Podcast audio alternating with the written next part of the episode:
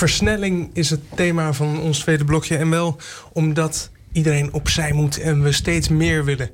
Ronald Mulder, wil jij ook steeds meer dan vroeger? Nee. Uh, nee, eigenlijk niet. Nee, ik. Uh, ik, het bevalt me wel, hè, dat self-employed zijn. Ik heb uh, lang in loondienst gewerkt als consultant. En dan beschikken anderen over jouw tijd, heel letterlijk. Je moet aan het eind van de week moet je, je uren verantwoorden. En als dat maar minstens 60% productief is, dan komt er niemand aan je hoofd te zeuren. Maar is het een keertje niet zo, dan uh, moet je je verantwoorden. En, um, Productief, dat, dat, betekent dat, dat, dat, je, dat je ergens een rekening heen kan sturen. Of dat wil zeggen dat je baas ergens een rekening heen kan sturen. voor die uren die je gewerkt hebt. Dat laatste, want tegenwoordig verstuur je zelf je rekeningen. Maar als werknemer uh, zal je uren werken. En de werkgever die kan daarover winst maken. Lugien, vind je dat problematisch? Nou, nee, dat is, dat is helemaal niet problematisch. Zo hebben we de economische wetenschap ook ingericht. Dat we dus uh, uurtje factuurtje precies uh, aan, de, aan de opdrachtgever kunnen uitleggen. Als wij zoveel uur per, dag of per week of per maand gewerkt hebben, kunnen we ook zoveel in rekening brengen. Want we hadden een natuurtarief van tevoren vastgesteld. Dus daar is, daar is het hele systeem zeer, zeer efficiënt op ingericht. Alleen, we hebben nu gemerkt dat we op allerlei mogelijke manieren daar, daar tegen, ja, tegen de grenzen zijn aangelopen. Ik bedoel, niet helemaal, want we hebben dus nu 24 uur, eh, dat we zeven dagen in de week, de wereld rond hè, kunnen produceren. Daar wordt ook driftig gebruik van gemaakt. Multinationals die verplaatsen gewoon productieactiviteiten conform tijdzones. Dat, is een, uh, dat hebben we nog helemaal niet in de hand. Dat is een nieuw fenomeen van de 21ste eeuw. Dat wordt alleen maar sterker door de, internationalisering. Dus daar, zijn, daar, daar gaan we nog veel uitwassen van zien. En het is het, opnieuw, het, geeft een voor, geeft in, het is illustratief voor de versnellingsideologie waarin we zitten. En uh, die wordt natuurlijk so, in hoge mate Sorry. Ja. Uh, hoe kun je zo'n uitwas beschrijven? Hoe, hoe denk je dat dat de komende tijd uit gaat zien? Nou ja, eh, er is een mooi voorbeeld van IBM die, eh, die helemaal gepland heeft welke onderdelen waar moeten worden gemaakt, zodat in de assemblage in Brazilië aan het eind van het traject die goederen precies op het juiste moment door het vliegtuig worden, worden ingevlogen en die worden daar dan geassembleerd. Dat, dat, dat, dat, ja, dat, is een, heeft, dat heeft natuurlijk heel veel met nauwkeurige afstemming te maken. Dus laboratoria in, de, in Amerika en uh, in Canada, die moeten precies op het juiste moment leveren, zodat ook in de assemblage er geen, geen verstoringen plaatsvinden. Maar dat dat gaat dus met uh, ja, enorm internationaal eh, verkeer en transport. En dat, uh, dat wordt steeds beter en op elkaar afgestemd. En daar zijn we nu volop mee bezig. het management is daar helemaal door gefascineerd dat dit allemaal al kan.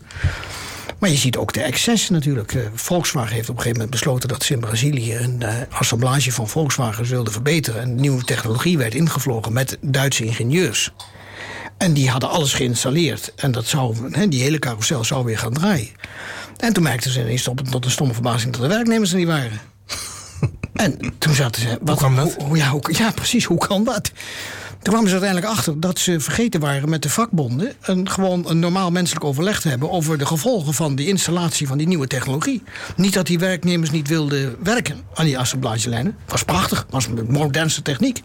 Maar er was überhaupt geen overleg geweest.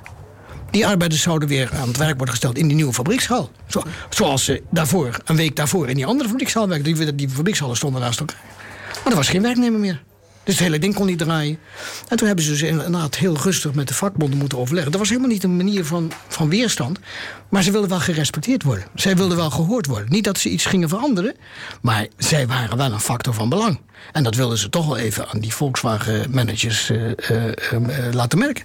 Volkswagen, terwijl we midden in die fabriekszaal zitten, um, horen we allerlei fabrieksgeluiden natuurlijk. En we stellen ons dan voor dat een werknemer daar zit en zich afvraagt: winsttijd heb ik eigenlijk? Is dat die van de werkgever of die van mezelf? Nou ja, dus in dit soort volledig geautomatiseerde fabrieken, of bijna geautomatiseerde fabrieken, is natuurlijk de, de, de, werkgever en de manager die dat allemaal uitdenkt. En jij hebt maar, uh, maar, uh, maar te volgen. En dat is een hele lange traditie. Die heeft Ford in optima forma uitgewerkt. En dat, dat hebben we tot de dag van vandaag. Automatisering staat en valt met de mogelijkheden om mensen precies op de juiste momenten te laten werken. Ja, Henry Ford, was dat niet ook die man die zei hartstikke fijn om al die handen aan mijn lopende band te hebben. Alleen zo jammer dat er steeds weer een hoofd aan twee handen vastzit. Ja, ze moeten niet kunnen denken. Ze moeten zich gedragen als apen. Dat was zijn uitspraak. Ja, zijn er misschien wat hoopgevende voorbeelden uit uh, de hedendaagse samenleving? Je, je hebt bijvoorbeeld in Brazilië een model gezien van een bedrijf dat beter omgaat met de rechten van arbeiders? Ja, dat is meneer Semler. Dat, uh, die wordt ook in Nederland tegenwoordig wel vaker omarmd. Ik geloof dat een paar van zijn boeken ook in het Nederlands vertaald zijn.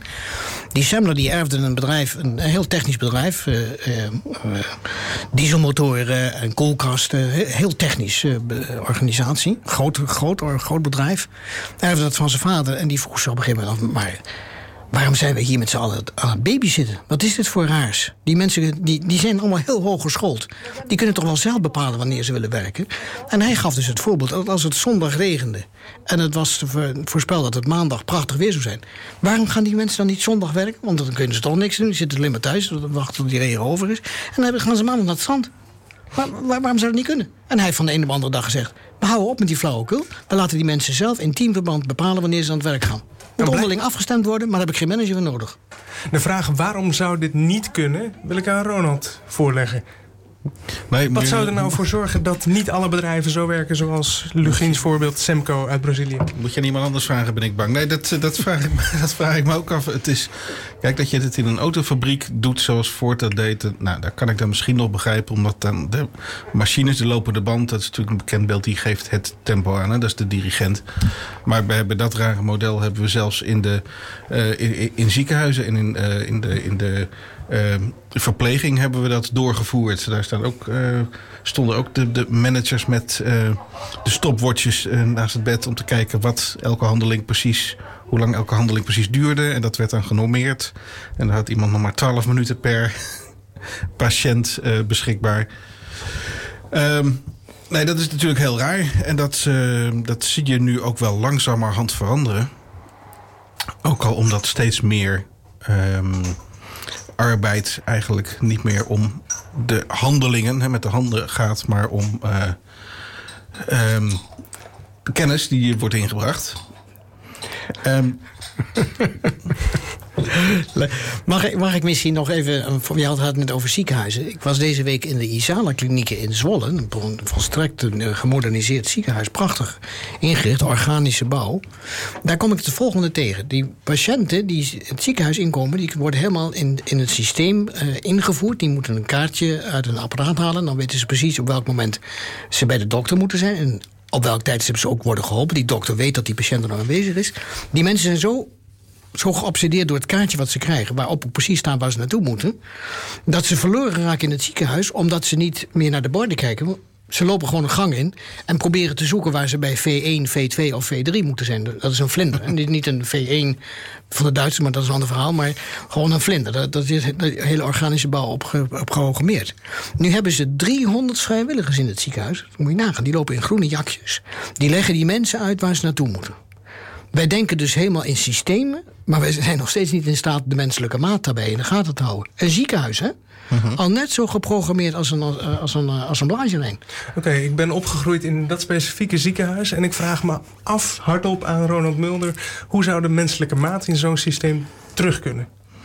Nou, heel letterlijk schaalverkleining. Hè, maar ook de, uh, vaak genoemd voorbeeld uh, hoe het ook kan... is Buurtzorg Nederland. waar ze in de, um, eigenlijk in, in de wijken aanwezig zijn. Kleine units van professionals. Dus geen grote thuiszorgorganisatie die centraal worden aangestuurd. Maar kleine teams die zelf bepalen wat ze doen.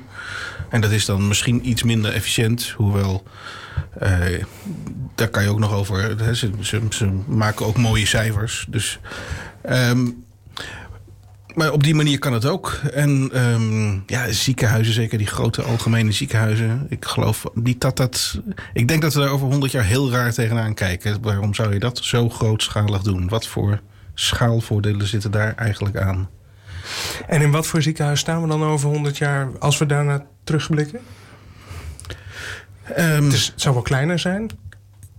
Ja, ik denk dat, ehm, ik denk dat er veel meer zorg uh, naar de mensen toe wordt gebracht. En dat er um, hele, een heleboel specialistische kleinere klinieken zijn. Waarom zou je voor je heup, naar, voor je heup of voor een, of een staaroperatie of zo naar zo'n groot ziekenhuis gaan? Dat is daar hoeven geen teams van specialisten aan samen te werken. Dat zijn gewoon hele geïsoleerde ingrepen. Dat, dat kan je in een gespecialiseerde kleine kliniek veel beter doen, waarschijnlijk. En dat voelt alleen door de maat al veel prettiger aan. Maar dan zul je veel meer kilometers moeten reizen als je iets aan je heup mankeert. Hmm. Nee, nee. we, we, zitten hier in een klassiek discussie binnen het management. De, de, spanningsverhouding tussen centralisatie en decentralisatie. Wat hier nu net aan orde is. We zitten nu in een centralisatiedrift in sommige uh, sectoren van de samenleving. Daar gaan we de uitwassen van zien en dan gaan we weer decentraliseren. Dat, dat zijn, dat zijn uh, communicerende vaten. Dat, dat, dat doet zich iedere keer voor. Alleen de, de, ene sector leert weer sneller van de fouten die gemaakt worden. En de andere die kopieert nog. Dat hebben we in, de, in het onderwijs gezien, in de gezondheidszorg zien we dat nu. In de schoonmaaksector zien we dat in extreme vorm. En natuurlijk in de, nou ja, in de administratieve sector zien we dat vreselijk. Welke impact van die centralisatie vind je het schadelijkst voor die maatschappelijke instituten als scholen, ziekenhuizen? Nou, ik zal een extreem voorbeeld geven wat zich in Japan, maar nu ook in Frankrijk heel erg voorgedaan. Dat heet kairoshi. Dat is dat je doodvalt op het werk. Daar zijn we, is men nu in Frankrijk in de, in de verzekeringsbranche enorm mee bezig omdat dat veel te vaak voorkomt. De, en, en, men maakt zich dus, uh, het management maakt zich daar zorgen over, maar ook de vakorganisaties zeggen: maar, ja, wat voor organisaties zijn dit? Hoe komt dit dat het zo extreem? Dit is een extreem voorbeeld, hè, maar het is al een fenomeen wat een aantal mm jaren meegaat. Dus de balans die we ook als mensen hebben, die is zoek aan het raken. We gaan zo ver dat de mensen totaal uitgeput... we noemen dat in Nederland mooi met een burn-out... maar Karoshi is het extreme voorbeeld. En dat doet zich dus veel vaker voor dan we nu eigenlijk nog in de statistieken zien. Dus daar begint de mentaliteitsverandering te ontstaan.